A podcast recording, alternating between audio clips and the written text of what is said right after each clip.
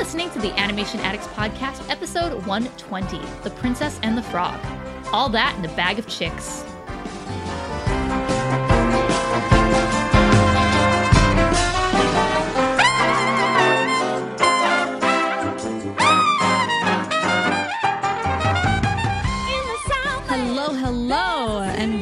Welcome to the Animation Addicts podcast with the Rotoscopers. My name is Chelsea Robson, and my amazing co-host, Miss Morgan Stradling.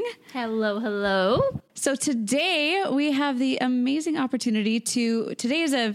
It's one of those special occasions where we get to review one of our patron picks. And today we are, this is episode 120 of the Animation Addicts podcast. We are reviewing The Princess and the Frog. And one thing you might notice is that our other co host, the staple of the trio, Mason Smith, is not here today. Mason has some school projects they had to focus on.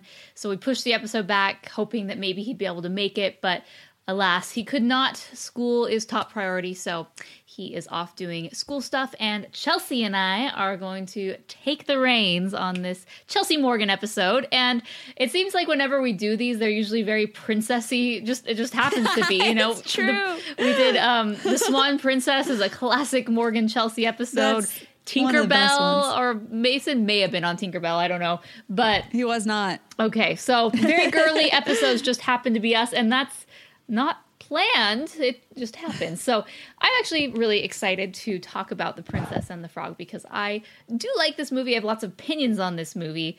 I'm really sad Mason won't be here because Mason is a great host. Uh, has a great commentary. I love his thoughts and his reviews. So, Mason, if you're listening to this, you will be missed. Very much so. Yes. so the, if you are wondering, okay, you just stumbled on this. Who are these girls? Why are they here? And why am I here? Well, we are the rotoscopers. Rotoscopers means that we basically go over every bit of animation. We we kind of dissect and, and figure out the things that we like, the things that we don't like. But in the end, we're just fans. We're fans just like you that we just love to be able to talk about animated movies. And this one is no exception. It is it's a princess. Disney. Awesome. So we're excited. Who's excited?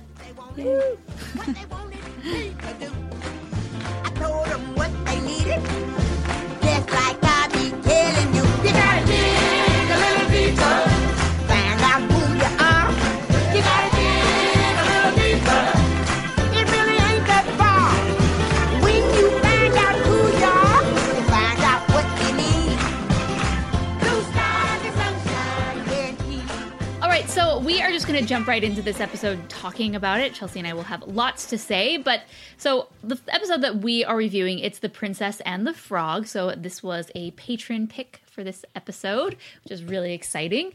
And uh, some just basic information about this film. So it is called The Princess and the Frog. It was produced by Walt Disney Animation Studios. It was released uh, technically on November 25th, 2009. Um, that had a very limited release where it was only released in a few uh, cities, but then its wide release was December 11th, 2009. Uh, it its budget was $105 million and it made a hefty $267 million. So, we will talk a little bit more about this film, its legacy, uh, what it means for 2D animation. Was it a bomb? Was it a hit? And all of those things. Uh, oh, and really quickly, you need to know about the directors. It is the amazing Ron Clements and John Musker of many, many Disney movies. They have done Treasure Planet, Little Mermaid, Aladdin. Hercules, so many amazing, you know, films that we've talked about in previous episodes. They uh The Great Mouse Detective, they are the Disney duo and they were actually brought back from uh, I guess re- Disney retirement. Um in a way, they hadn't necessarily retired, but obviously, I'm getting just so you know, I'm getting this information from Wikipedia. Also, I am getting it from interviews and making of videos that we watched during to prepare for this, as well as the art book. So it's kind of from all sorts of places. But before we go into this movie, I think it's really important that we jump into the history of this movie because this is a very important film for Disney animation. And so it was actually Disney's return to the 2D animated form. So after Home on the Range, which was released in 2004, it was announced that they were shutting down the Disney animation as far as 2D was concerned, and they weren't going to do any more of that.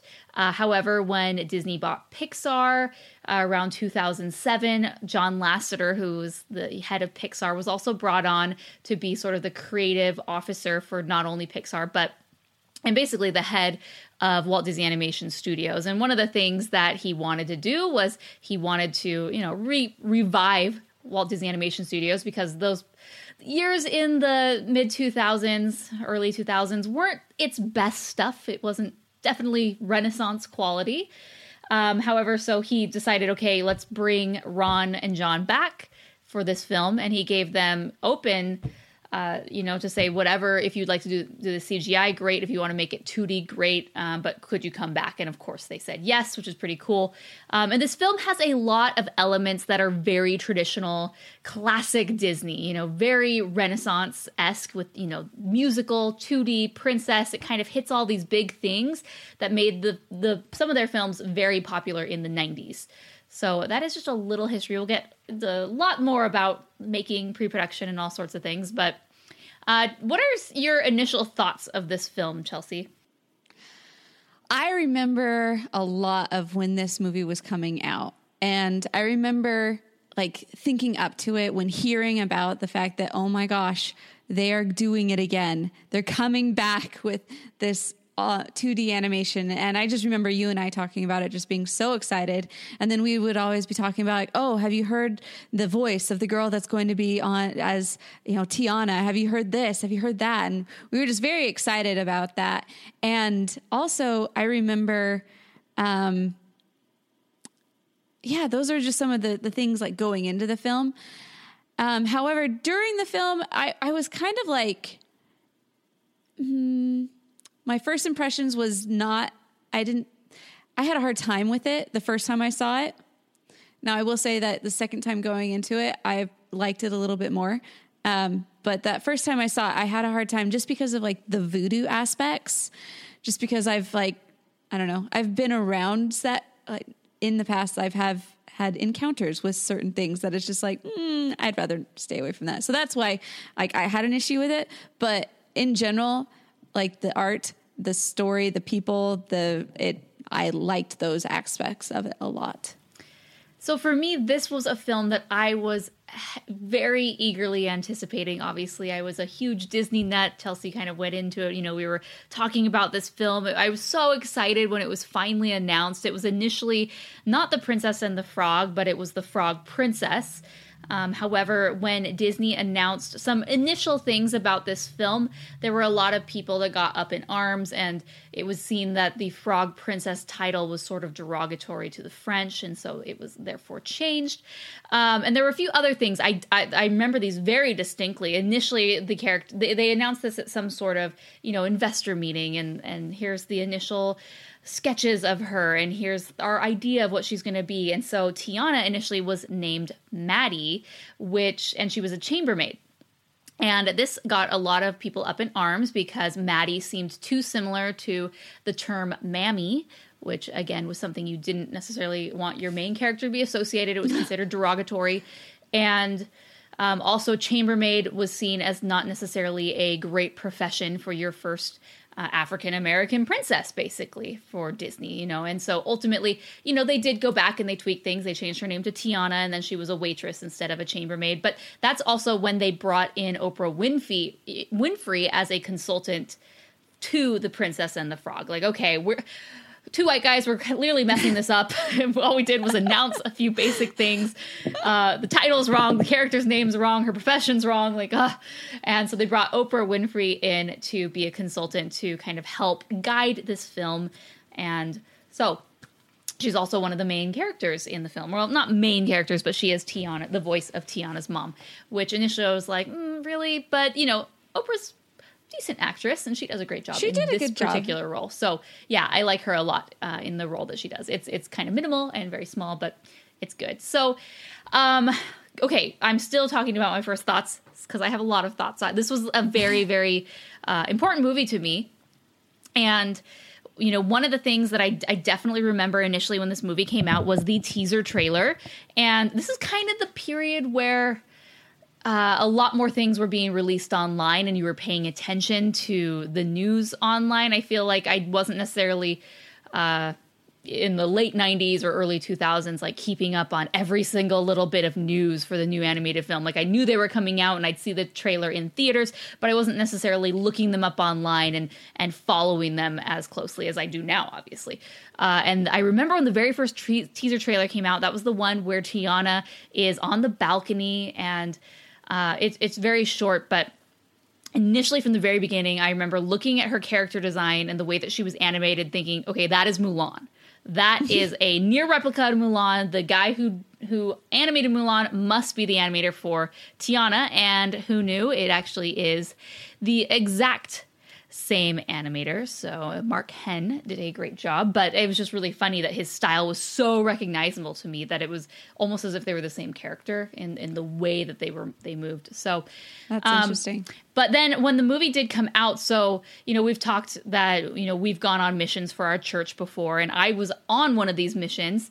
at the time that this film came out. And when you're on a mission, you're really focused on the work and serving the people and you don't go to movies you don't go on the internet really other than to email your family and so you're kind of disconnected from some of the things that you might normally be connected with.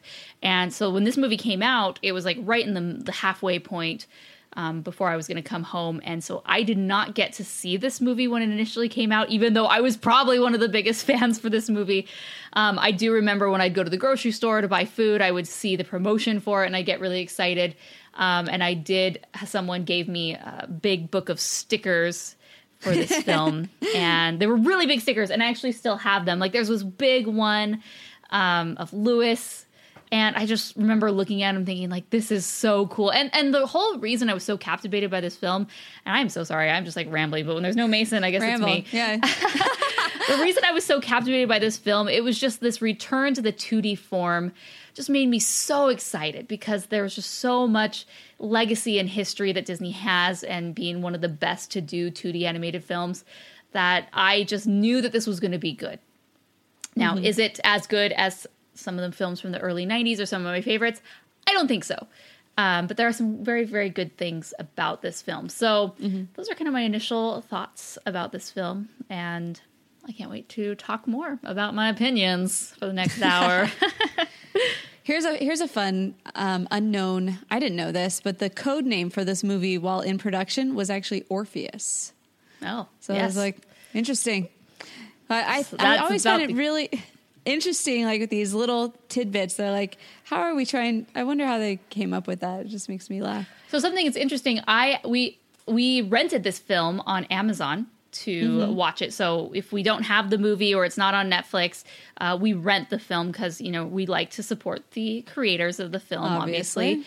obviously, right? And so I thought it was really cool. On Amazon, they have this thing called X-ray, where it for each scene, um, whoever is in that scene, it will show you their actor who has voiced each character. So um, when Tiana's talking, it, this thing, this box will pop up. Um, it doesn't. You can engage or disengage it, but it'll say, okay, you know, uh, this this person is voicing this character, this person is voicing. But there's also a little tidbit box, a little trivia. So every scene sort of had this little bes- behind the scenes tidbit. Um, and there were quite a few of them, and it and I was sitting there and I was reading them, and I, I learned a lot from these X-ray bonus clips. So if you ever want to rent a movie from Amazon, uh, not all of them have this. This is actually the first time I've ever seen this, so I think it might be some maybe a Disney thing. I don't know, but definitely check it out because I thought it was really cool and I learned a lot that I hadn't read anywhere else. Yeah. So good stuff all around. Yeah, and it was really nice because as you're watching it, all these like the actors came up and you're like, oh, I don't have to like think who is that. I'm like, oh, that's nice, and I get to see your pi- pretty picture. I'm like, hmm, it's one of those fun things. So, kind of going back to this film, like in my research, you know, this is considered the film that sparked the Disney Neo Renaissance, which is kind of like the second Renaissance. Um, while the film had great critics, you know, critically acclaimed, it just didn't do amazing in the box office. And it's funny because as I was reading different articles, initially Disney announced this film to be a success. You know, that it had definitely had doubled, almost tripled its budget. But, you know, when you look back and you think about this film, I don't think the perception of Disney toward this film is that this film was a success. I feel like it's recently it's been painted in the light that it is not a success for Disney. Um, it was a flop. That's why we're not doing 2D anymore. And um, but looking back at some of these initial reports, Disney was like, "Yes, this did great." Um, few things that I think affected this film, and it didn't do as well as it could have. So one was the title, and this is something that like we like to joke and criticize Disney for their new titles now for these princess films. You know, instead of Rapunzel, it's Tangled. Instead of the Snow Queen, it's Frozen. Uh, and apparently, they, Disney was given the directive that if you name your film The Princess and the Frog, uh, people will think it's for little girls and they won't go see it. And they said, no, no, there's no way. I mean, we're Disney. They're going to come for the story. They are going to know that this is a great film. And uh, that apparently panned out to be somewhat true. Just audience didn't audiences didn't go out and see this movie um, as as expected. And it's just funny that like we do have these biases as people or as a society that affect you know big groups of people where if i see a movie with princess in it and i see that it's animated i might consider it to be a kids cartoon and that's not for me. Um, however something as simple as just changing the name and removing the idea of a princess even being in there uh, maybe i would go see it. So it's i think that's just really interesting. Just i th- i think it would be very very rare for us nowadays to see a disney film with the term princess in it nowadays. Or Yeah, based sure. whatever the original fairy tale is. You know if there's some other fairy tale that they want to adapt they probably wouldn't use the fairy tale name. They would give it some disney twist um, which is popular now. Um, another thing it wasn't marketed very well. I don't think that they really you know going back to that title it just uh, i was reading a lot that just the way that it was promoted and marketed didn't really hit uh, the core audience that they were trying to hit, um, which is unfortunate because you spend so much time on this amazing film and it just kind of fails. Uh, and also, another reason uh, is it did open five days before Avatar. Yeah. So it was supposed to be released on Christmas Day. However, Alvin and the Chipmunks, the Squeakquel, came out that ti that on Christmas Day that year, and so they pushed it back. Because Um, that's the one we need to be worried about. Yeah, Well, unfortunately, I mean, for I- them, yeah. If you're Disney at this point in time and you see how well the first one did comparatively, and then you Yeah. s- realize that your films, which haven't you haven't released an animated film that's done well, like suc- enormously successfully well in the past few years, uh, Mm-hmm. I would be a little bit trepidatious as well. So yeah. I get why they moved it. Uh, with the Avatar train that it was, seems inevitable. I mean, maybe they should have done this in November and you know during the holiday break and had a little more success. I don't know, you know, and you know, uh, Mark in the comments is bringing up an interesting point, which is definitely what we're going to talk to. Uh, another reason he thinks it didn't do well is because it just wasn't that great story wise, and we will definitely talk about this film. It's it's great, um, but I don't. Well, it's good, but I don't think it's great as far as the story goes. Unfortunately, Yeah, it, I'll, I'll agree with that. we'll just go with that. Um, but it did get it did get an Academy Award nomination for um, animated feature, best animated feature, and two So- of its songs were nominated for best Yes. song. However, did not win. So let's um should we just talk about let's just talk about the music because that's one thing Yeah. that um definitely was key like we want to bring back Disney 2D animation and we want it to be a musical. So they one thing that Lasseter didn't want, he didn't want this to feel like it was just hitting the same beats that they hit in the 90s, literally. So he did not go with Alan Menken. He instead went with Randy Newman, who Randy Newman is basically the Pixar guy, the Pixar music Right. guy. Um, so he has a great relationship with him. He knows he's good and successful. So he brought him over to do the music. Now, there is a lot of songs in this. And mm-hmm. I want to know what you think. Is are there too many songs in Princess and the Frog, or just right, or not enough? I didn't think that there were too many songs. I felt like there was just a disconnect from the characters still, though.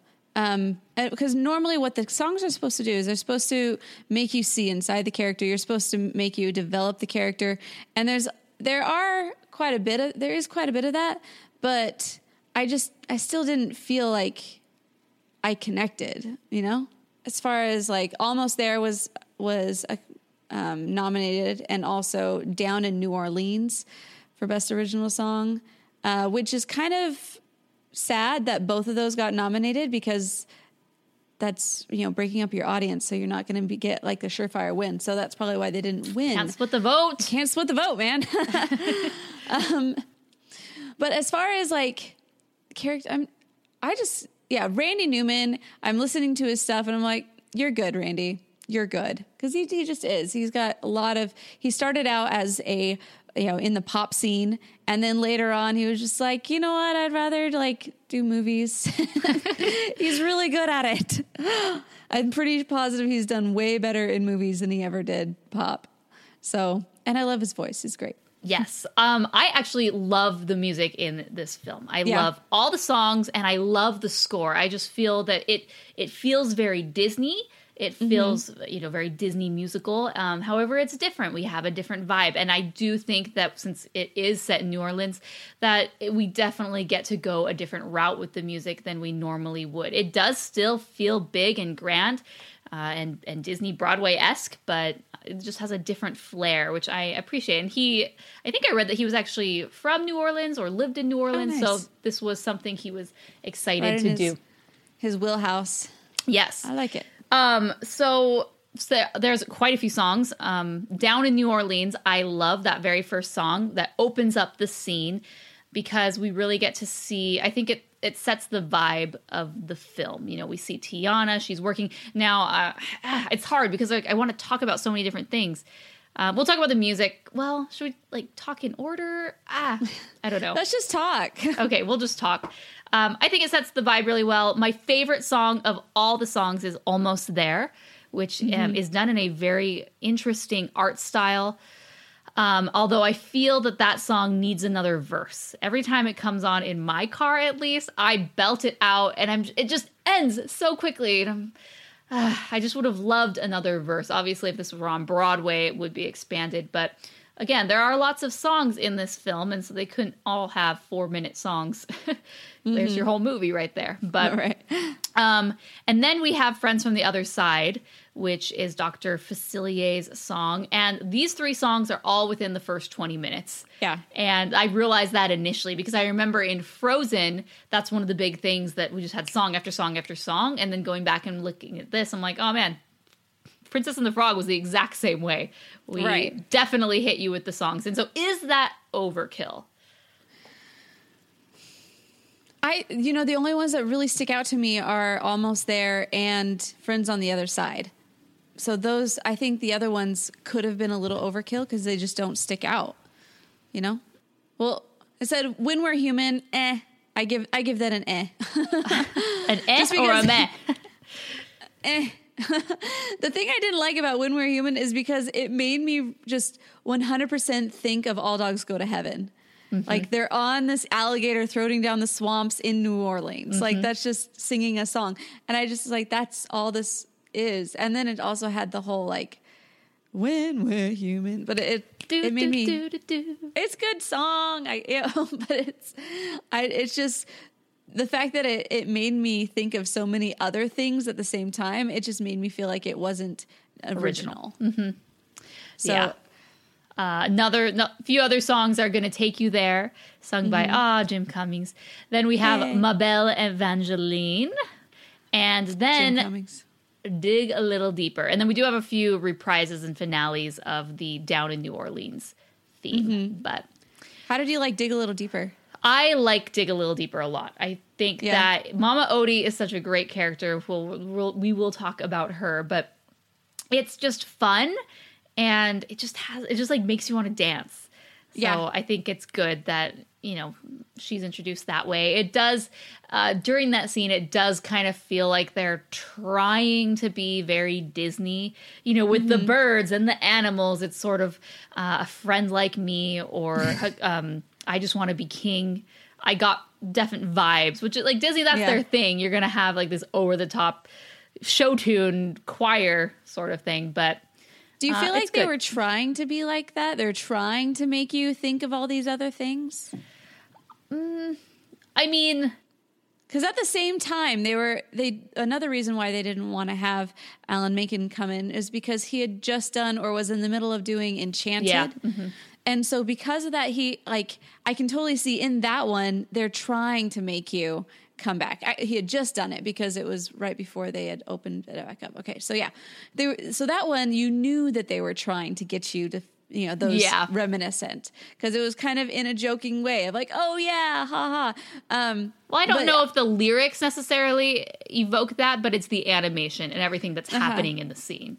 It's. Right. be my guest, where you, you just have all these ancillary background characters that come out of nowhere who suddenly are part of your show tune choir. You know, Mm-hmm, so whether that was intentional or not, I don't know, but it's a good song. it's good, it's good. So okay, let's just go into our characters. Um, can't start off without talking about our lead, Miss Tiana. Miss Tiana. Okay, when they open up the scene and you have both the kids there together, I it was one of those interesting things. Like you you show the difference of what her best friend kind of grows up as and then as juxtapose of where she's at. And I don't know if I liked that, honestly, because I understood why it had to kind of be that way, but I don't know. I just it wasn't my I didn't particularly like it. You just you didn't like like the inequality that was shown. not that not the inequality i just felt like they were very they did a good job at making them like making them friends and have not having there be like a fighting between them or any jealousies like you could tell there wasn't any jealousies there but i feel like there could have there could have been a little bit more development in their friendship as far as like why they're friends Yeah. It really only seems that they are friends because her mother was the best seamstress in all the land and Right. made all of Charlotte's dresses, right? Um, and so because she was always being fitted for these dresses, they just became friends. And I'm sitting here, I'm thinking like, wow, how nice that you just let everyone come into your house and not only that, bring your kids. Right, And yeah, hang out with my true. kids. it's like eh. yeah. yeah But um, yeah, it's I I do like their friendship. I I agree that maybe there could be a little bit more development there, but then again, there's only so much time. and there's only so much you want to focus on. Mm-hmm. But that was just my thought of as far as them. It was it wasn't the the contrast. It was just the fact that I'm like I don't nec- I don't completely believe it. So that was my problem with that. But at the same time, you really like. I like her animation. I like the fact that they, you know, they show that she's kind of more the level-headed one from the get-go. She's the one that's like, "Ew, no, I would never kiss a frog. Ugh, disgusting." While you have Charlotte, who's like, "Uh, sure, why not? Yeah, yeah. it you see, where I want to go." it's it's funny because it's interesting because you see the two and how they're both at the very beginning very much engrossed by these fairy tales and Charlotte even more so than Tiana, but Tiana still buys into them, right?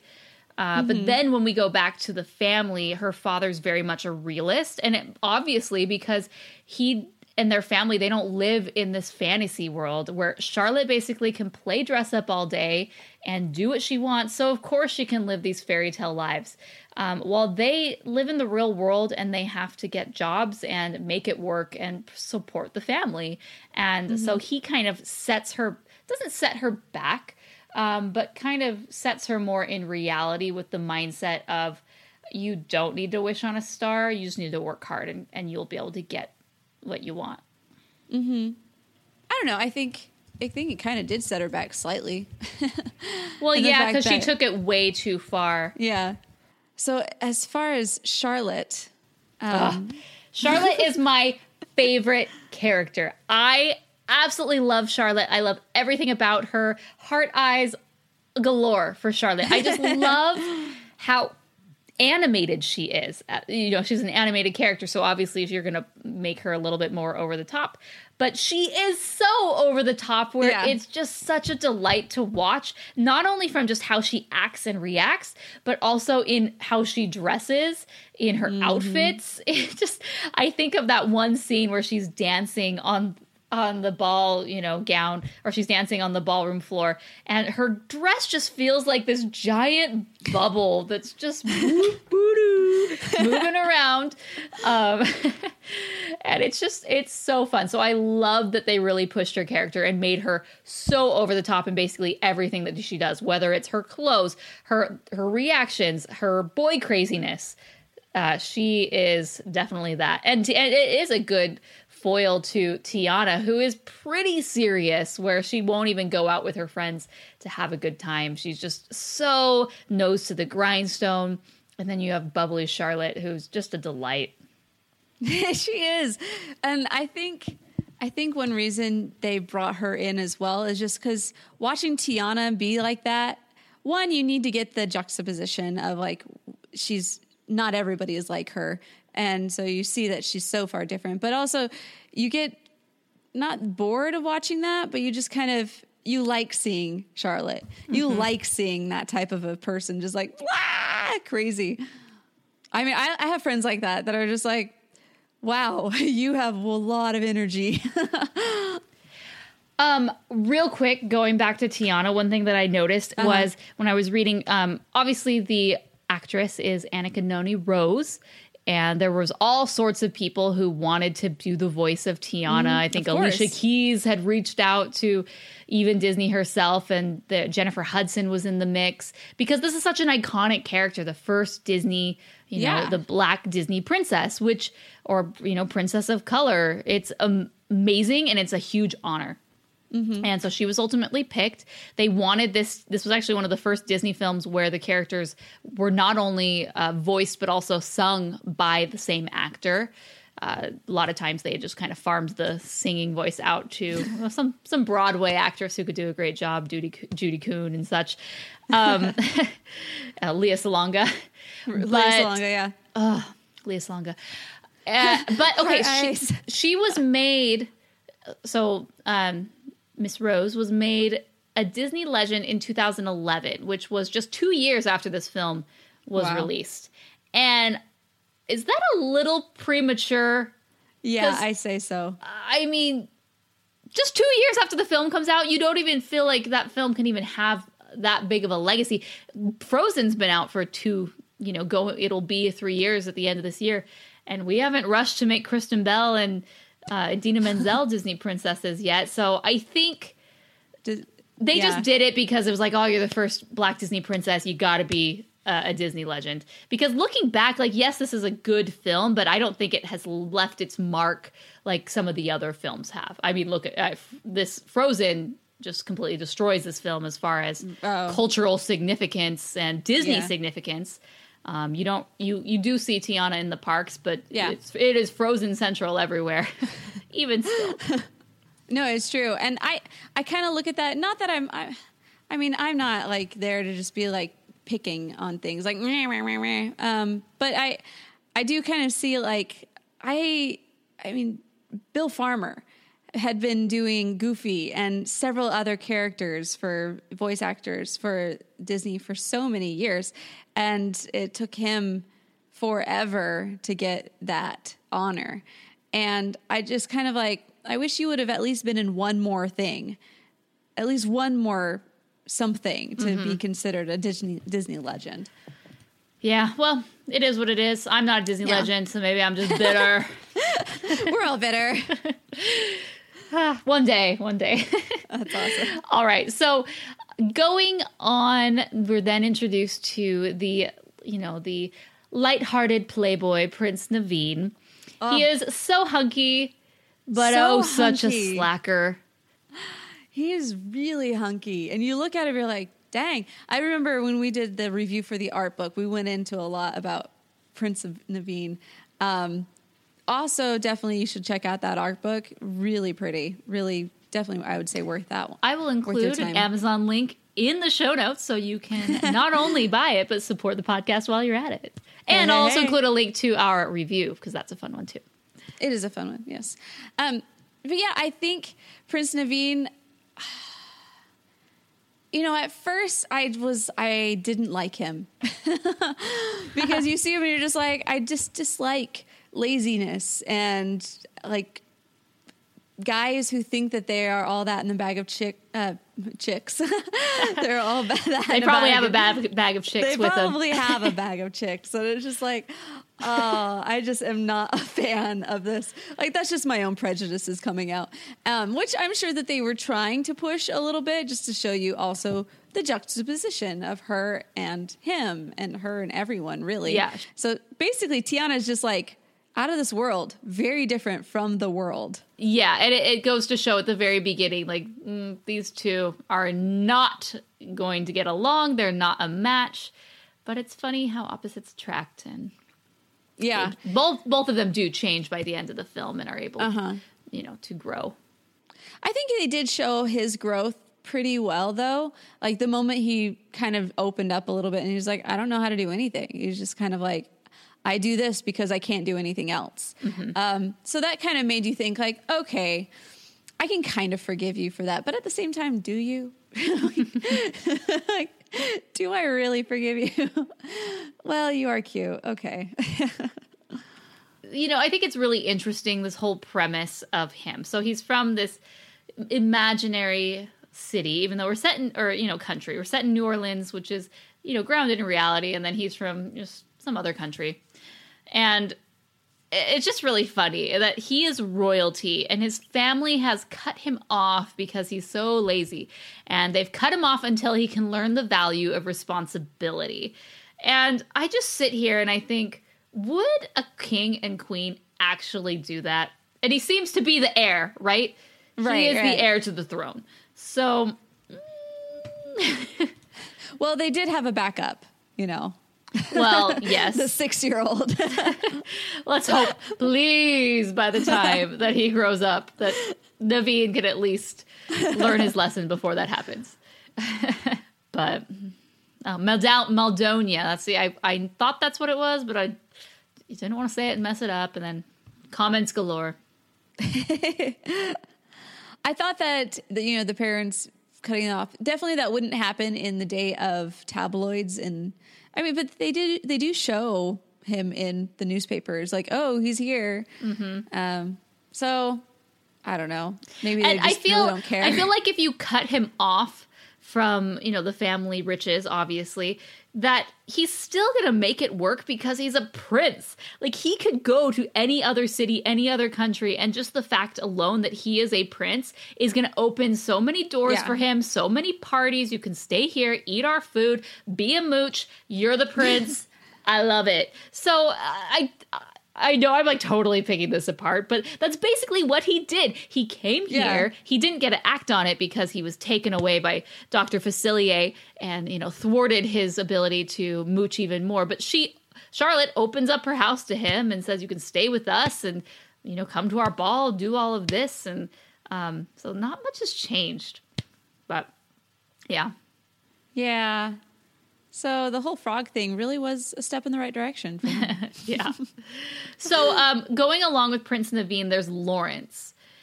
And I didn't like Lawrence just because I didn't understand why he turned on Naveen so quickly. It wasn't, and that's the kind of one of the main problems I have with Lawrence and Dr. Facilier is that I don't feel that their motivations, we had enough time to really believe them or get to understand why they would be saying uh, acting certain way. Uh, but particularly Lawrence, I mean, the only thing we see is that, yeah, he's having to tote the bags around and usher Prince Naveen around.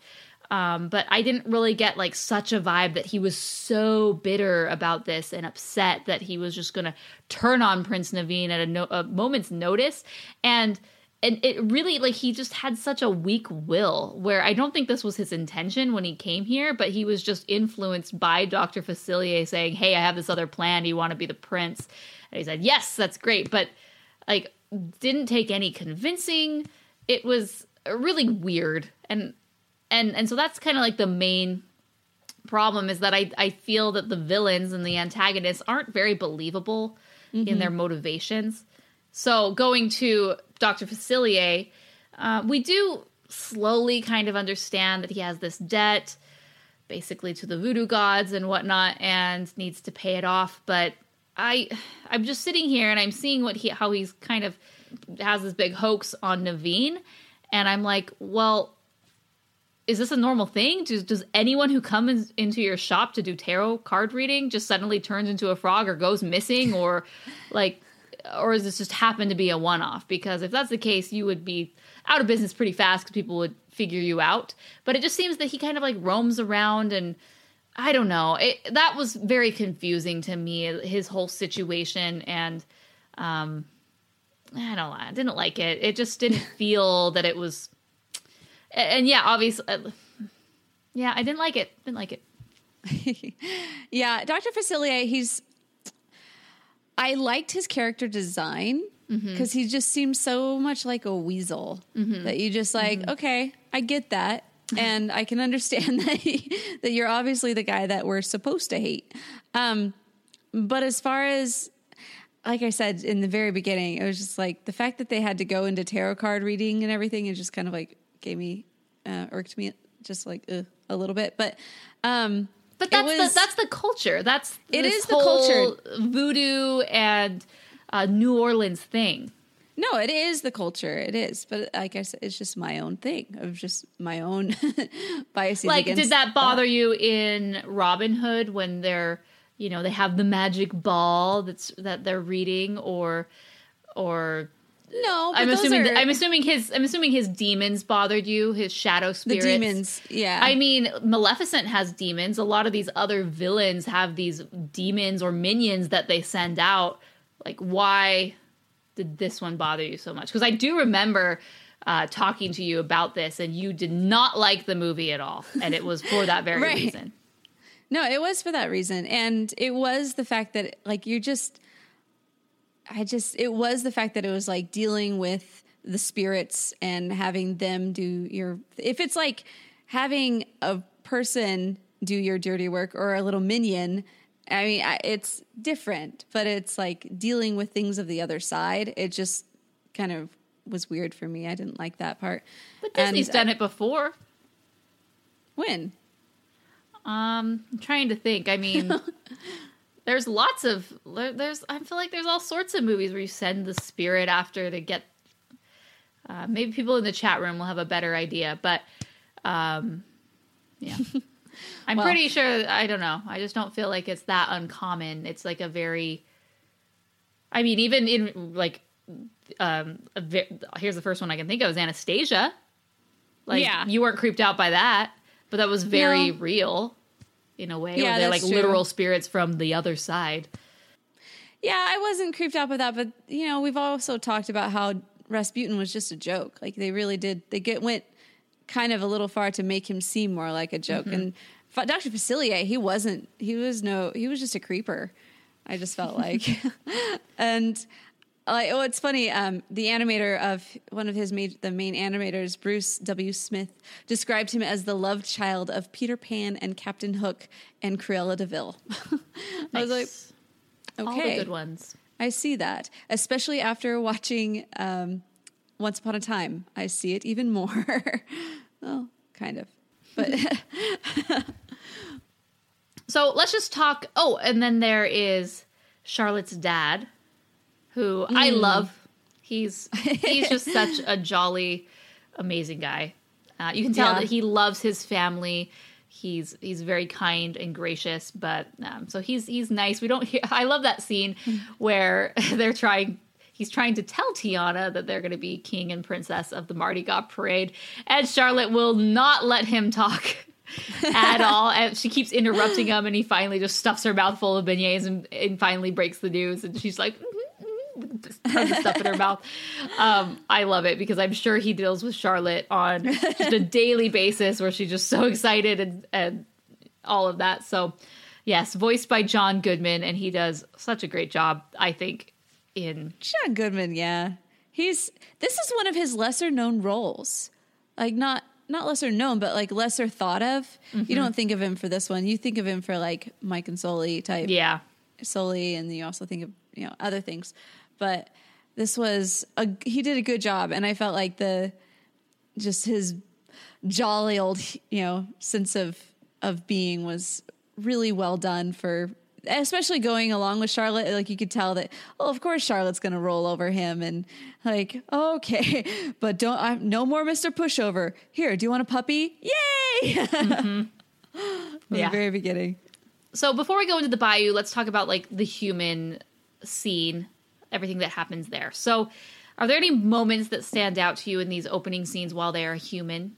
Definitely the the part where you pr- meet Prince Naveen, where he's just dancing away and having a good old time. Yeah. Then um, you see you see that side of him, just how f- he likes just to have fun, and he likes just to be. Oh, um, Ernesto also noticed that um, Pacha from the from the Emperor's New Groove was one of John Goodman's. Yes.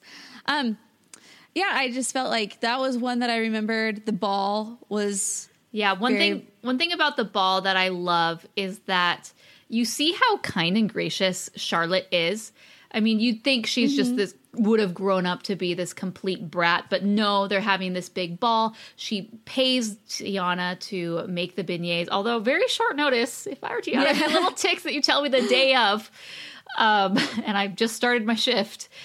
And th- that's like her seed money for her restaurant, which is one of the main driving forces of the film. Um, and so she goes and she does this party. And well, but before she does, she's able to actually put a down payment on her big. Um, so that almost there sequence I think is amazing. I love the style that it was done in. Um, the the music it's it's good and you can like see her vision but then it all you know goes back to reality. Um, but in the ball particularly i just love how gracious and kind charlotte is to tiana. Like you can see that they are friends and that she does respect tiana um, just as a person and as a friend. I don't feel that there's any sort of class between them that you are below me or i'm this hot, this debutante. I don't see any of that. Even you know when uh, Charlotte's main motivation is the prince. That's all she cares about. Um, prince Naveen got to dance with him, got to marry him. Um, however, when Tiana does kind of uh, get uh, toppled over and there's beignets everywhere and her dress is messed up, she drops all that initially and and goes to help her friend and picks her up and says, "Okay, bye, Prince Naveen. I'll be back in a bit." And then takes Tiana, gives her a fresh set of clothes, gets her you know all prepped, and yeah, and just those scenes with T- with um, Charlotte, how she's like, "I'm sweating like a pig," and those are things you wouldn't see in a normal Disney film. You know, like her stuffing tissues in her armpits and down her shirt to stop the sweating, and and you know, putting the mascara on. All those moments, I just I think are so classic and great, but uh, also very very sweet between her and Tiana.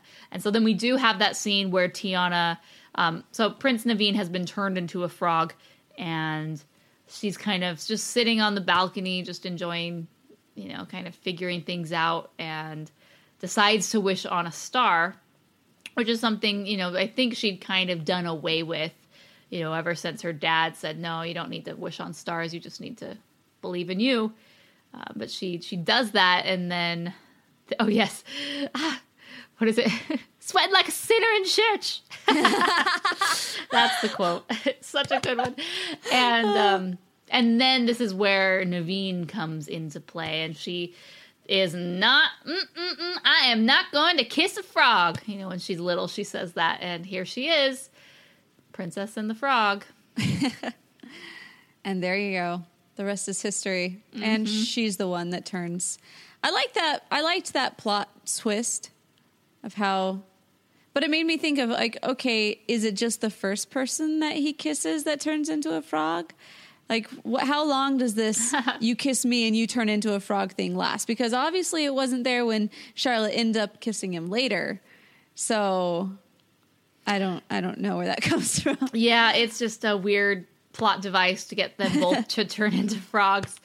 And, Right. you know, so one thing as we move into these frog sequences, I don't know about you, but as I was reflecting back on this movie, I realized that my favorite s- scenes were when they were human.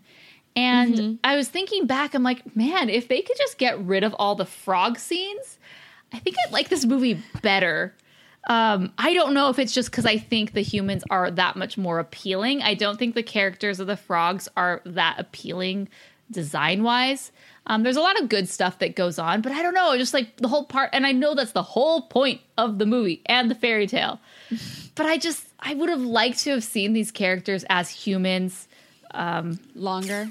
yeah, longer or just deal with uh, just get rid of the frog, frog stuff. It's just have some other story. But uh, that completely goes against the whole premise. But it, I just loved anytime that these characters were humans because I felt like I related more to them and whatnot. So I can see that. too bad for sure. Like all of, all of the moments that I remember, like I remember a lot more moments when they're human than I do when they're frogs. Like I'll think about, it, I'm like, oh yeah, there was that moment and there was that one. But like you think about when they're human Mm-hmm. more. So they are frogs. There's nothing I can do about that. They are frogs, and uh, so we we meet a few a variety of characters. One of them is Louis the alligator, who I love. Ah. he is such a He's a delight. one. Yeah, Yeah. I did once again. I'd had total flashbacks of um, All Dogs Go to Heaven and with him though. So, but it was all good, all good, all good things, all good Mm-hmm. Yeah. things. say so. I I like Louis. He is this alligator who loves jazz music, and he's quite an accomplished uh, trumpet uh, trumpetist, trumpeter. Trumpista. trumpet Trumpeter. player. Yeah, there you go. And and he, uh, I just love that little flashback where he tried to go onto one of the boats, and and everyone end just screams and runs away, and but that's his dream. So uh, the main plot point in this film is that everybody, whether you are an alligator or you are a prince or you are Tiana, as they or or even Charlotte, is you have a dream and you want it to come true. So, you know, we're going through the bayou and and then Louis is going to help them out and find Mama Odie and then obviously we're uh, another character we're introduced to is good old Ray, Jim Cummings, the man Ah. himself. Yes. We've talked about how we love Jim Cummings. Um, the last time I remember really going into that was on Balto, because that was like the first time Oh, we'd yeah. ever seen him as like the main antagonist. Um, Other than Raoul in Aladdin. But that's Ah, not the main. true. He's an ancillary. Yes. Yes, yes.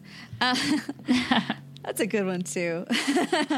Had that like moment of like, oh yeah. Um, but yeah, he's. I think he. This one, I. Oh my gosh, he brought out his his this character where he brings out his Bayou accent. That's just like yes, Don Karnage. I got it. Sorry. Don Karnage. He was one of my favorite like voices that he does. Him and Darkwing. So he's a Fantastic. very prominent uh, voice actor, and he's done a lot of stuff for Disney. Obviously, he's done Darkwing Duck. He's done Raoul in Aladdin. He's, uh, you know, the what's that guy's name in Balto? What's the bad guy's name? Um, the the bad dog. He's the baddie in in Balto. Um, he's Winnie, Winnie the Pooh, uh, Tigger. He's he does quite a bit for the Disney company. So uh, although Darkwing Duck, I mean, if they brought Dark Darkwing Duck back, that would. Which is at this point in time not that unfathomable based on other things they're bringing back. Right. I would love that so much because ah, Steel, Steel in Balto, he is the voice of Steel. Yes. So, um, but And I, Ernesto brings up he's Pete also in Ah, a goofy movie and in Goof Him Away. Uh, this Goof is Troop. this is where you would enter in Mason's chanting of all of his voices. and he would do the voice and he'd do it so well. But this is just such a different voice because i think sometimes with his characters you can definitely like tell that it's jim cummings. But um this one ah, he's so good. I love him. I would love to interview him or meet him but alas we must continue on. So he's ray. Ray's great. And ray cool. has a little big giant crush on evangeline who is a star and I, I think it's just interesting because you think he's crazy this whole time. You're like, what is going on?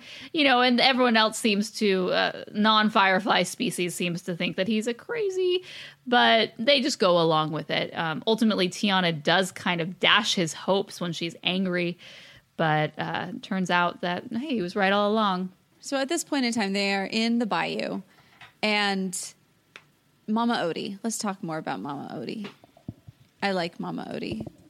She's, I felt like, as far as the romance goes, because the whole time I'm kind of waiting for this moment when Tiana and Prince Naveen actually like, do I believe it? Because this whole time I'm thinking, do I even believe that she, who is rockin' awesome and the go getter of the year, to this guy who is totally peacock, you know, and like everything I despise. At what point in time will I find some goodness and that will they come together? Um, and I, I actually really thought they did a good job of kind of putting them together. And you did see that he liked him uh, or she liked him a little bit more and he liked her a little bit more around this time. And, and Mama Odie kind of brings that out, you know, saying, you guys need to dig a little deeper you're looking for the wrong thing. So I I Not appreciate what you that. need. It was a good, good, good. Yeah, so I, I do think, you know, so then there is that sequence where um, there's kind of the hillbillies in the swamp and they chase them, and eh, I could do without that scene, I guess. Um, however, this scene was where I did notice the animation. So we haven't gone too much in detail about the animation, but so the animation for this obviously is hand drawn. And at the time that this film came out, there was, you know, Disney had developed the CAPS system, which is a, a way to digitally ink and paint 2D animation. And it was developed in the 80s and used all through the 90s. But by the time they r- decided to do this film in 2D animation around, you know, mid 2000s when they were producing this, they realized that, you know, first off, CAPS had been done away with because they shut down all 2D animation. So obviously they weren't continuing to develop it and maintain it. So it's basically outdated. Um, so instead, they actually got software that was just off the shelf and were able to animate using that. So thought that was pretty interesting. They did continue to use the 2D scenes on paper because some of the animators really struggled. They did some tests with the short, and the animators struggled trying to do their characters, you know, digitally um, on tablets. Uh, and it just have the same feel. So the paper, the actual characters were done on paper, and then everything else, the effects, the backgrounds, those were digitally in Photoshop, um, and then After Effects for the other effects. And I definitely noticed this weird merging of the animation in this scene with the hillbillies because there's a scene, and you can go back and watch it, where they are um, they are all standing in a bush. This is where we're first introduced to them, and uh, Toon Boom software was what they initially used. So thank you, everyone. And so uh, anyway, so they're standing in these bushes and they're like uh, talking about the frogs, and I just the way that they're the leaves that they're standing in and those bushes move didn't feel very 2D to me. It felt more of like what we see in in TV animation where things just sort of like it like is almost as if you grabbed a point and moved it and it like everything shifts and I don't even know if that makes sense. But anyways, I that was the one part where I was kind of taken out because I was noticing how they were t- doing their their background animation and it just felt so different because it just didn't feel like the same style at all. Total minor, crit, you know, critique. Everything else was great, but I definitely noticed that, and maybe it was because I was watching it in HD um, on my computer and I was very close to it. But uh, eh, anyway, that was my two cents about the animation. Although the character animation is second to none, it is top, top, top notch. A lot of great animators worked on this. Uh, Andreas Deja did Mama Odie and her pet snake. Uh, like we said, Mark Henn did Tiana. Um, all sorts of uh, Disney greats. Eric Goldberg did Louis, I believe, and so lots of of greats worked on this. So it's no wonder that the character animation is top notch. Eric Goldberg also supervised the scene of um, "I'm Almost There," and you can tell that yes. a lot because he did a lot of work with um, in Fantasia around this exact same style, and so he The was just- Hertzfeld style, not Hertzfeld. Um, not yeah not it hurts Yeah. I- I- the no, stick it- figures, you know, the shorts.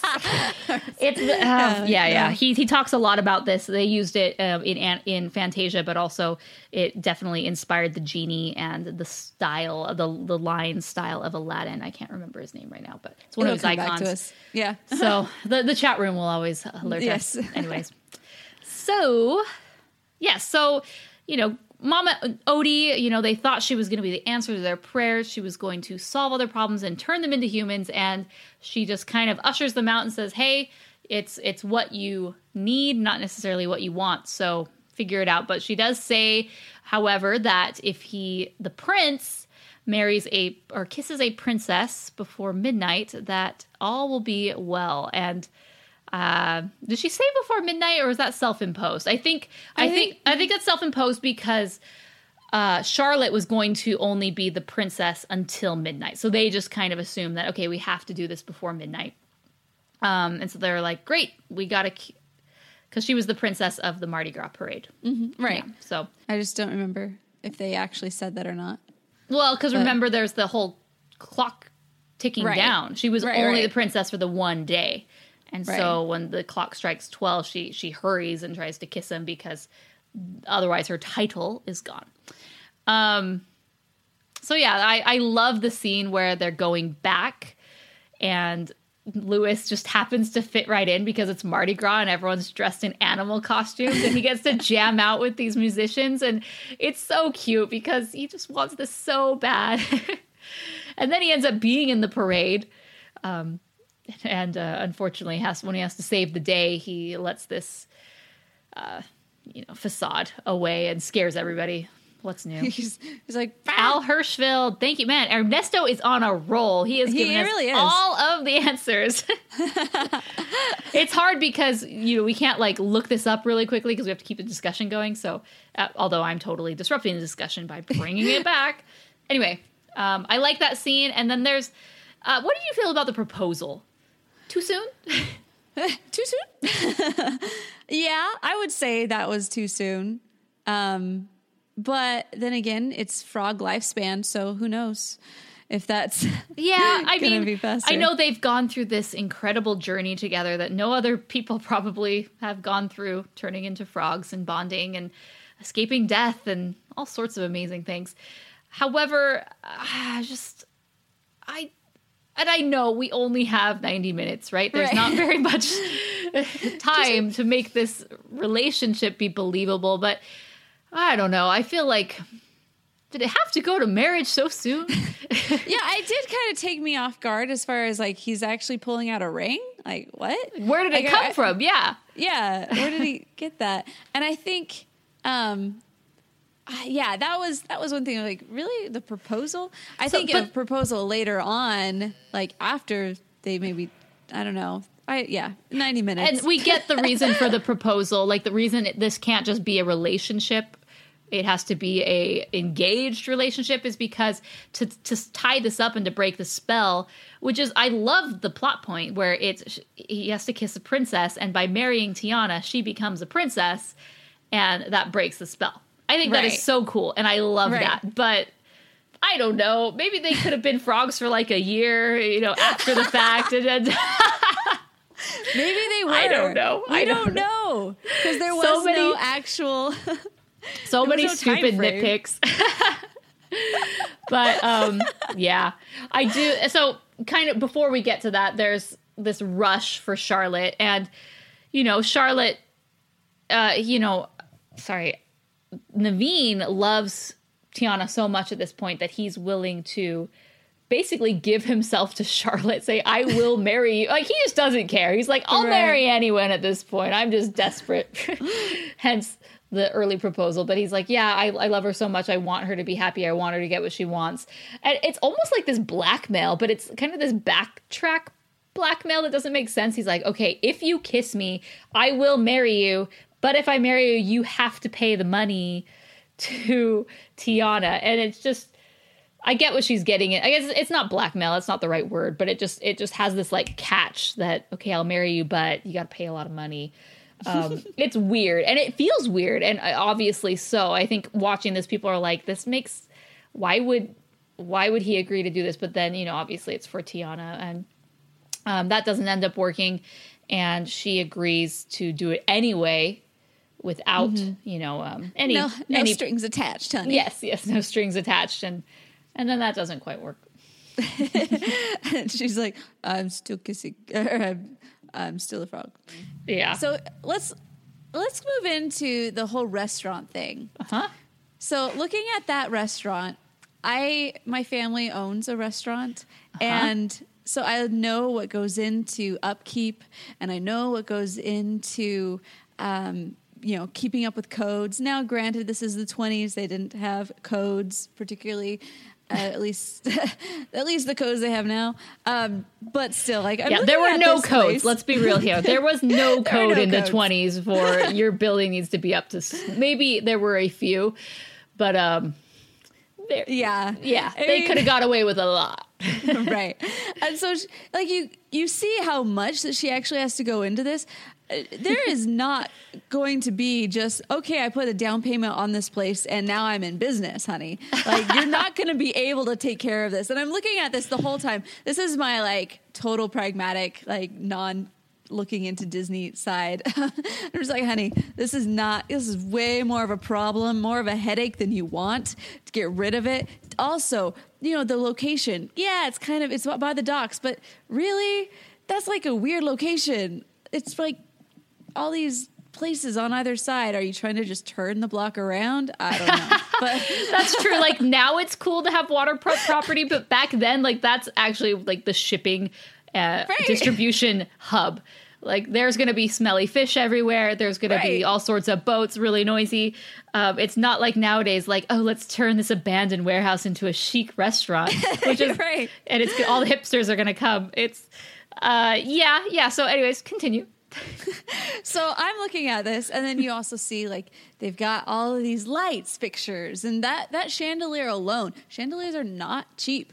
Like you are definitely looking into. You better be a prince for you to get your dream because there is no way, no way whatsoever that you're going to actually get this done based as uh, on the rack that you're on right now.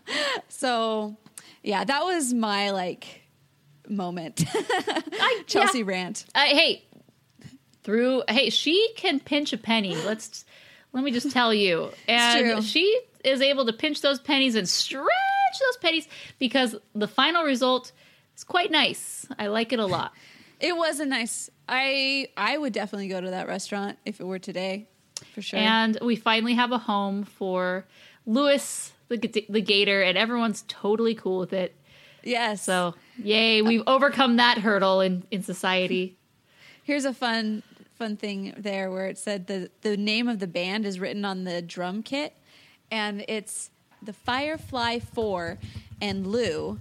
When in Disneyland they have the Firehouse Four and Two, which is the like. Um, the little the firehouse band that plays right outside at Disneyland. So I thought that was a, a good nod.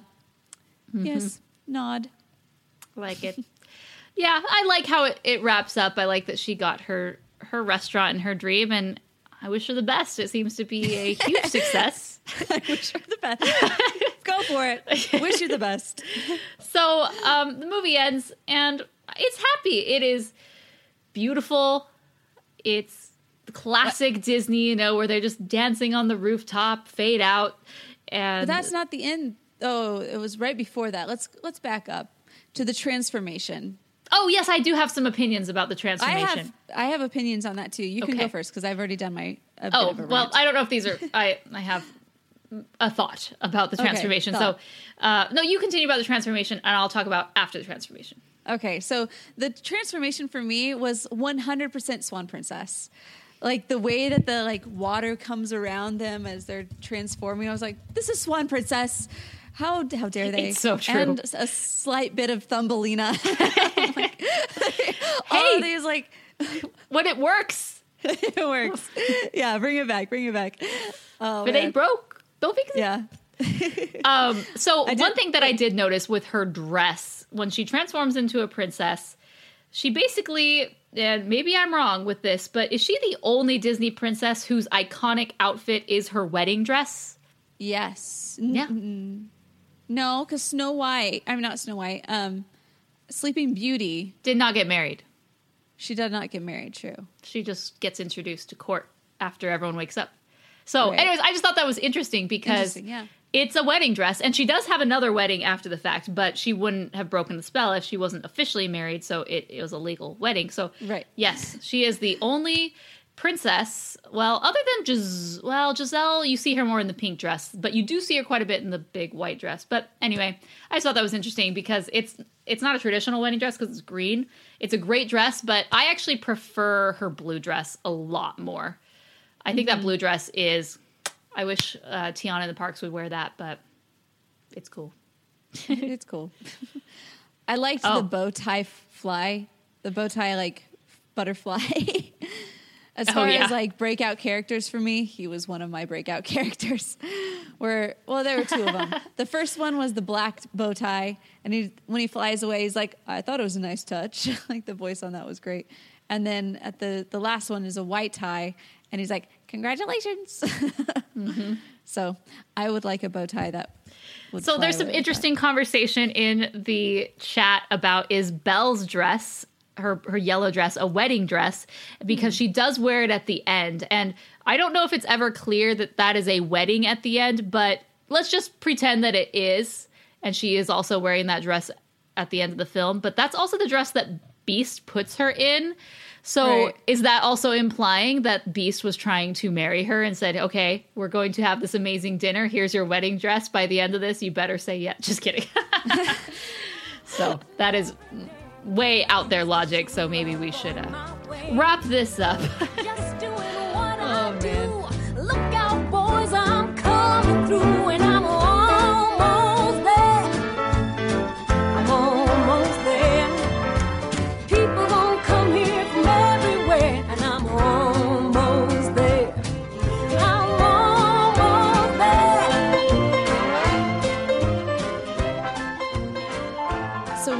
have quite a few um, fun voicemails. Yeah, so let's go into voicemails before we give our thoughts on it because the voicemails this week are quite good. They're always good, but they ask, um, give their thoughts in addition to uh, some good questions that will continue to have some good discussion. So, our first voicemail is from Chad. So, take it away, Chad.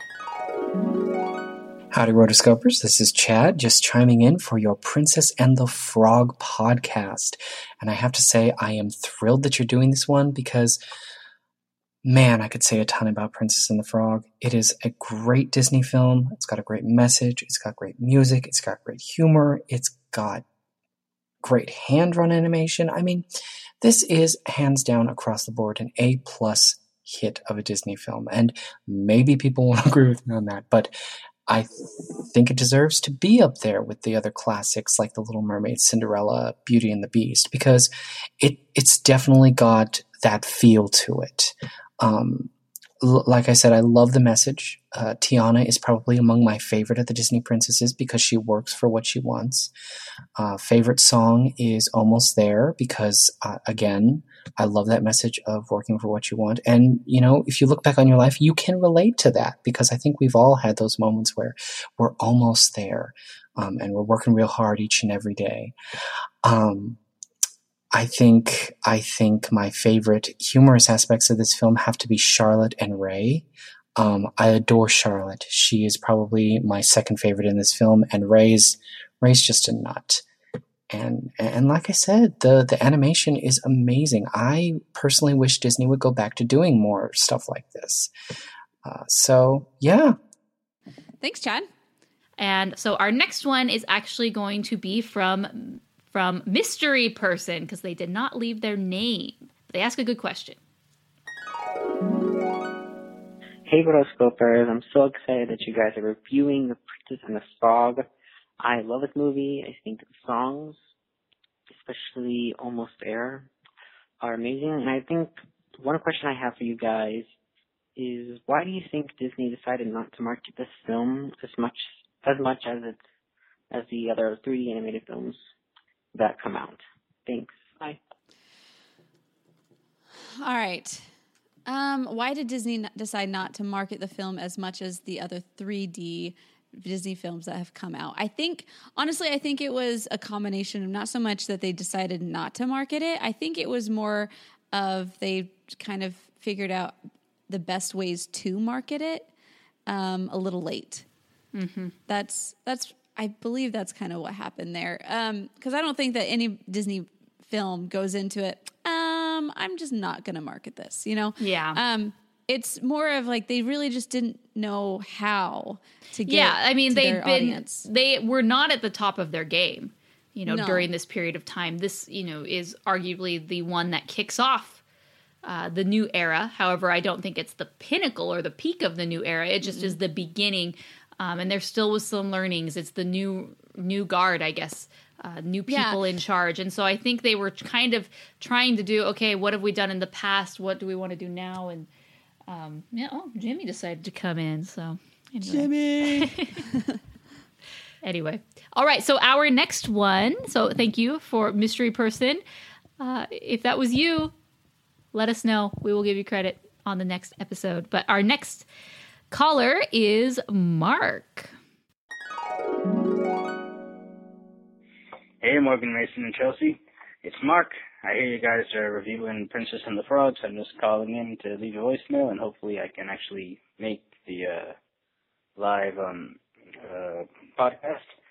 Uh, Princess and the Frog, for me, it's not one of my favorite films, and it's a film that I find particularly average throughout.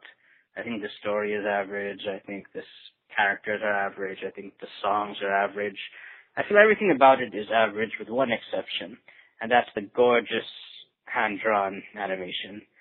Up until this point, when people would ask me which side of the fence was I on, was I someone who preferred traditional animation over computer-generated animation, or the other, or vice versa? I was pretty neutral at this point. I didn't really have a favorite. But when this movie came out, and just seeing the traditional hand-drawn animation from Disney, which we hadn't seen in a full-length feature of the Disney canon since Home on the Range, it it literally felt like a breath of fresh air to me. And this was the film that converted me to being a, a of hand-drawn animation over computer-generated animation. Although I, of course, love both. But yeah, the gorgeous animation is pretty much the only reason I would watch this movie over and over and over again. And anyway, one question I have, I'm not sure if you guys will discuss this in the podcast or not, but generally we're in the age where they call it the Disney revival period. And most people seem to say that it started around around this time that Princess and the Frog was the first one in the revival. But there are also differences of opinion, some saying it started in 2008 with Bolt, and others even go back further, say 2007 with Meet the Robinsons. And for all I know, there could be people who say, no, it actually started 2010 with Tangled. But so the question I have for you guys is, where do you think the actual start of the Disney revival was? Like how in Renaissance, generally it's pretty much consensus that it was Little Mermaid, that was the beginning of that. But in terms of the revival, where do you think it actually started? Sorry for the long voicemail. I'm looking forward to hear your answers. Bye. All right. So where do we think that the this revival kind of started that we're into right now? That's hard. Um, is it was it Meet the Robinsons, or was it Princess and the Frog? Which, um, so Meet the Robinsons and then Bolt and then Princess and the Frog. So you're either cutting two films out or you're starting it here. So, I mean, some people can say that it was when the new guard came in with Meet the Robinsons because this was the, you know, John Lasseter is now in charge. And so you have a lot of these options or a lot of these people that kind of like ushered it in. Um, I honestly wasn't the biggest fan of of those two movies though. I mean, Meet the Robinsons I thought was a really good movie, but for whatever reason it doesn't have that replay value for me. And then this one or I'm sorry, Bolt, I've only ever seen once. And it was a good movie. I thought it was a, I thought it was a good movie, but it also doesn't have the the replay value. I don't think for me, I think it started with Tangled. I think that that one was the one that really pushed it off. Hi, Jimmy. Jimmy is making his appearance. Does he have Um, a shirt on? No, that Oh, he just looks like he's wearing a, a tuxedo. so you know, it's hard because technically, like you said, do you want you could make it under the new guard, so it is Meet the Robinsons. However, um, just going by my feeling of this, like this is not canon. This is just you know, if I were to categorize it, I would call it Princess and the Frog. I feel like Bolt and Meet the Robinsons, while decent films, they're not. I don't think they're as as, as good as this film, and it sort of reminds me of the Oliver and Company and um, the Great Mouse Detective films, where those were good and they were leading the path to get to this, you know, Little Mermaid Disney Renaissance. But Yeah. you wouldn't classify them as that. They were more like breaking the ice for that period, and that's what I consider those two films. Um, if you want to include them as part of the neo, of the Disney neo Renaissance, great. Um, but I really do think it kind of starts with Princess and the Frog. Well, as far as our ratings, Wait, we have one more. Oh, we we have, have one more. Sarah. right. Sarah. Good old Sarah. Here we go. Bum, bum, bum, bum, bum, bum. Are you ready? Hey, Rotoscopers, Are it's you me. Sarah, and I am here to leave a voicemail for your um, Princess and the Frog episode. I actually really like this movie. It's not like my favorite Disney movie. That would be Oliver and Company, which I'll still need a review. Um, but I love the song. I, I'm, I, I love this movie. I love the songs it's it's such a great movie and it's underappreciated. A lot of people are like, "Oh my gosh, Frozen is the best Disney movie that has ever existed." I'm just over like, "Uh, Princess and the Frog is a lot better," um, which it is. Um, I would give this movie like a, I don't know, maybe a four star rating, maybe three and a half. I can't decide maybe split it split the difference and do three point seven five stars. But yeah, bye Morgan Mason and Chelsea, I love you. Oh, thanks, Sarah. Love you too. So that leads really well into my rating. Um, I also give this movie three and a half stars. I felt like it was it had a lot of really great things going for it. I did feel like it was lacking in the character development. Um, I love a good song though, and so you have a good songs in there, so that's why I give it even that 0.5 more than just the three star. But it was I felt like there was ways that it could have been improved, and that's just where it resonated with me. Perfect. I'm going to give it four stars. I think I can very comfortably give it four stars because there are things that when I think back about this film just make me really excited and I think, ah, yeah, Princess and the Frog, it's so good.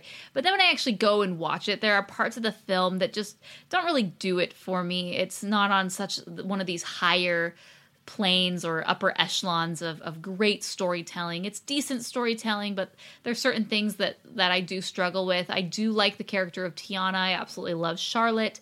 Um, Naveen, while he is hunky, um, he's not my favorite Disney prince, and is I don't know if that has to do with his personality or he's slightly underdeveloped. The the villain really doesn't do it for me. Um, I maybe someone did mention in the comments, I think it was Fatty, who he said maybe it, if the father's death could have been tied to Dr. Facilier, that could have maybe made it a little bit more real and close to home and give him more motivations. But anyways, I love the songs. I love the 2D animation. I'm absolutely thrilled that this film exists for that reason because it, I mean, and how sad it's been um, eight years, no, seven years since we basically have had 2D animation in a feature length form from Disney, which is so sad. But four stars, I like it. Um, and if people would like to go back and watch this film, like is, is if people suggest, oh, let's watch Princess and the Frog, absolutely, I'm always up for it. So Yeah, I would be too. We had one more question in the um, chat. I thought you should answer. Who is your favorite Disney prince, Morgan? Oh, just me.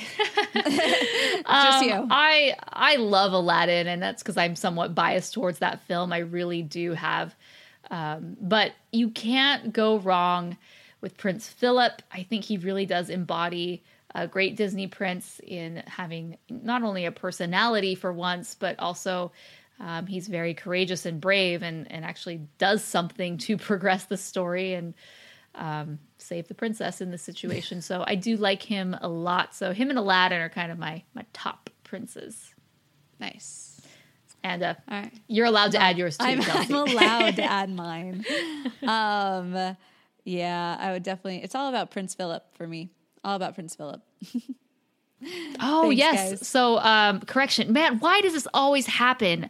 Uh, it's actually been five years since Winnie the Pooh was the last 2D animated film, and uh, I know better than this to forget Winnie the Pooh. Like it's my pet peeve when people forget Winnie the Pooh. And what did I just become? My pet peeve. I forgot Winnie the Pooh. So ah, we need to do that movie soon. Um, However, we are not doing Winnie the Pooh anytime soon, unfortunately. Although that would be really cool. I would love to do them back to back the uh, the Many Adventures of Winnie Pooh and then the other Winnie the Pooh that came out in 2010. However, we are not doing that. We are going to be doing um, a patron choice. So, just to go back and give credit where credit is due, Courtney O'Keefe is one of the patrons and she selected Princess and the Frog. So, thank you for picking that and thank you for being a patron. Our next patron choice is from Jasmine.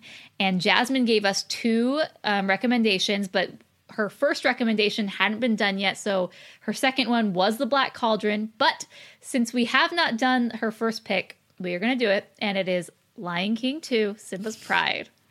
Awesome! I don't feel like we get to do these direct to DVD sequels very much. And so I am really pumped for this because I remember loving this film when it came out.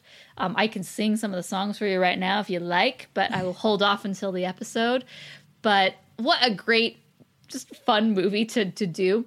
Um, we're still on our Disney Disney train, and then after that, we will be doing Ratchet and Clank, which is a new release that is coming out, and I think that'll be very interesting to review. But Again, get your voicemails in for our Lion King 2 episode, rotoscopers.com slash voicemails. Or again, you can leave us a phone number, call us from your phone at 406 646 6575. Uh, we'd love to hear your thoughts on that film, or when Ratchet and Clank comes out, send us your thoughts on that as well. We'll just keep them in the hopper, ready to go for the next episode. And uh, th- a big thank you to the patrons. Uh, we can't do this without the patrons Huge thank you.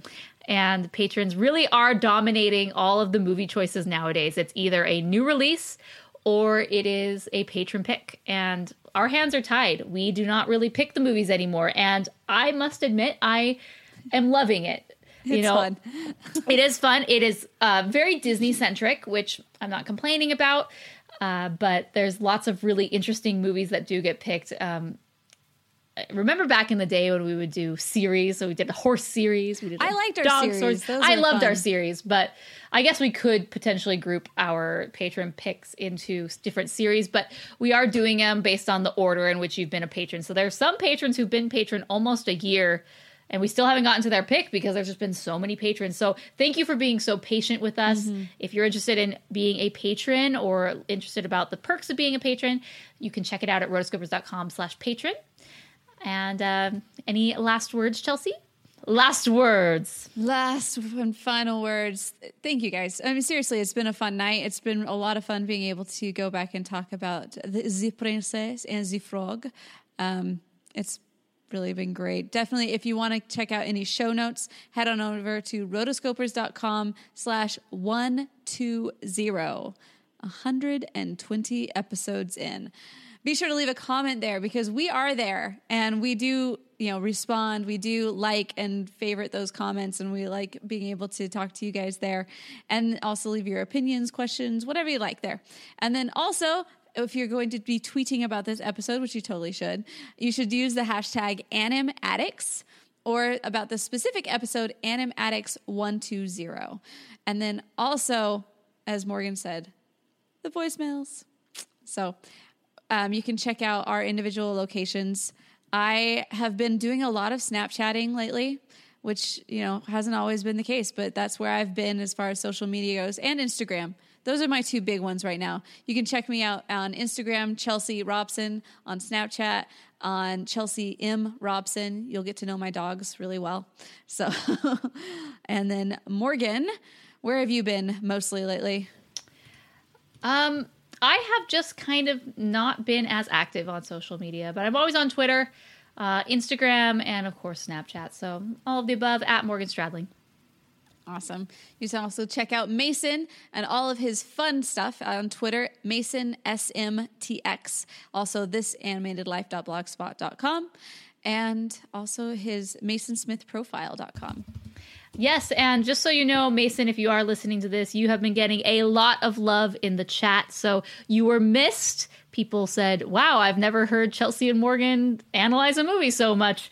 Well, that's what happens when Mason's gone. Mason, we love Mason. He has such great insight. So I am happy to let him do like 80% of the talking. So he will be missed this episode, but he will be back for Simba's Pride. Get ready. so with that, we will leave you here. And until next time, we, are, the Rotoscopers. I feel like you were going slow trying to catch up with me, but I was going slow to catch up with you. We just need to go normal, normal pace. Anyway, thanks, guys. Dreams do come true.